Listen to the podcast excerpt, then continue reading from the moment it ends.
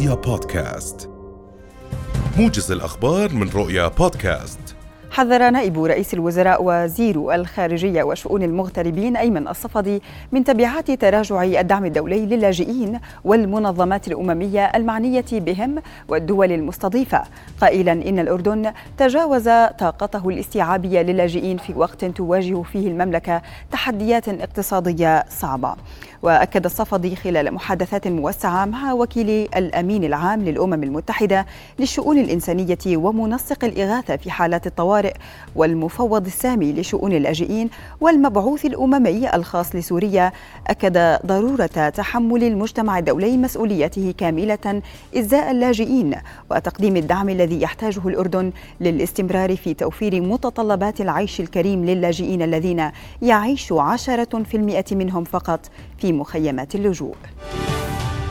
تنطلق اليوم الامتحانات النظرية للشهادة الجامعية المتوسطة الشامل للدورة الربيعية لعام 2023 والتي تستمر حسب المواعيد التي أعلنت عنها الجامعة حتى الأربعاء الموافق للحادي والثلاثين من أيار الحالي بحسب رئيس جامعة البلقاء التطبيقية أحمد العجلوني. ومن المتوقع أن يتقدم للورقة الأولى اليوم 4009 طلاب وللورقة الثانية يوم السبت المقبل 4796 طالبا وطالبة وللورقة الثالثة 5292 طالبا وطالبة يتقدمون للامتحان يومي الثلاثاء والأربعاء من الأسبوع المقبل. فجرت قوات الاحتلال الإسرائيلي صباح اليوم منزل ذوي الشهيد معتز الخواجة في بلدة نعلين شمال غرب رام الله في الضفة الغربية المحتلة. وكانت قوات كبيرة من جيش الاحتلال تقدر بقرابة خمسين آلية عسكرية. قد اقتحمت نعلين في ساعة متأخرة من الليلة الماضية. وحاصرت منزل ذوي الشهيد الخواجة وعددا من المنازل المجاورة له.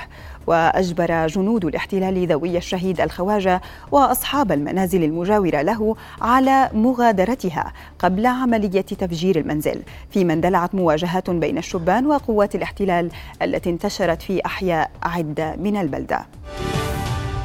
بدأت وزارة الأشغال العامة والإسكان اليوم أعمال تنفيذ تحسين وإعادة تأهيل طبقات الرصف لطريق العقبة الخلفي المسرب الأيسر وأجزاء متفرقة من المسرب الأيمن. واستكملت الوزارة أعمال التحويلات المرورية في موقع العمل كافة والتي تم تزويدها بعناصر السلامة المرورية مشيرة إلى أنه جرى بالتعاون مع مديرية الأمن العام إجراء تحويلات مرورية على طريق العقبة الخلفي للمنطقة الواقعة منطقة تقاطع جسر الترخيص باتجاه تقاطع وادي اليتم ضمن أعمال تحسين وإعادة تأهيل طبقات الرصف لطريق العقبة الخلفي المسرب الأيسر وأجزاء متفرقة من المسرب الأيمن. دوت في الخرطوم منذ الليلة الماضية أصوات معارك وغارات جوية رغم دخول اتفاق جديد لوقف إطلاق النار حيز التنفيذ رسميا. يؤمل في أن يتيح خروج المدنيين وإدخال مساعدات إنسانية للتخفيف من وطأة نزاع أودى بنحو ألف شخص ودفع أكثر من مليون لترك منازلهم. وبدأ سريان الهدنة التي تمتد أسبوعا مساء أمس لكن يبدو أن مصيرها مهدد بأن يكون كسابقاتها. إذ أفاد سكان في الضواحي الشمالية الشرقية للخرطوم عن سماع أصوات اشتباكات بعد موعد بدء وقف النار. قبل أيام من بلوغ الدين العام الأمريكي السقف المحدد له قانونا.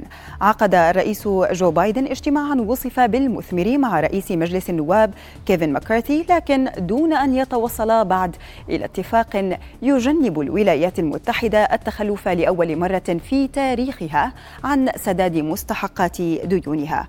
وجددت وزيرة الخزانة الأمريكية التحذير من أنه من المرجح جدا أن تنفد أموال الخزينة العامة بعد الأول من حزيران المقبل وفي أعقاب اجتماعهما الثنائي في المكتب البيضاوي بالبيت الأبيض. قال ماكارثي للصحفيين إنه لم يتم التوصل إلى اتفاق بعد لكنه أكد أن المحادثات كانت بناءة مضيفا أن الأجواء التي سادت الاجتماع كانت أفضل من كل المرات السابقة معترفا في الوقت ذاته بوجود اختلافات جوهرية بينهما بشأن رفع سقف الدين العام.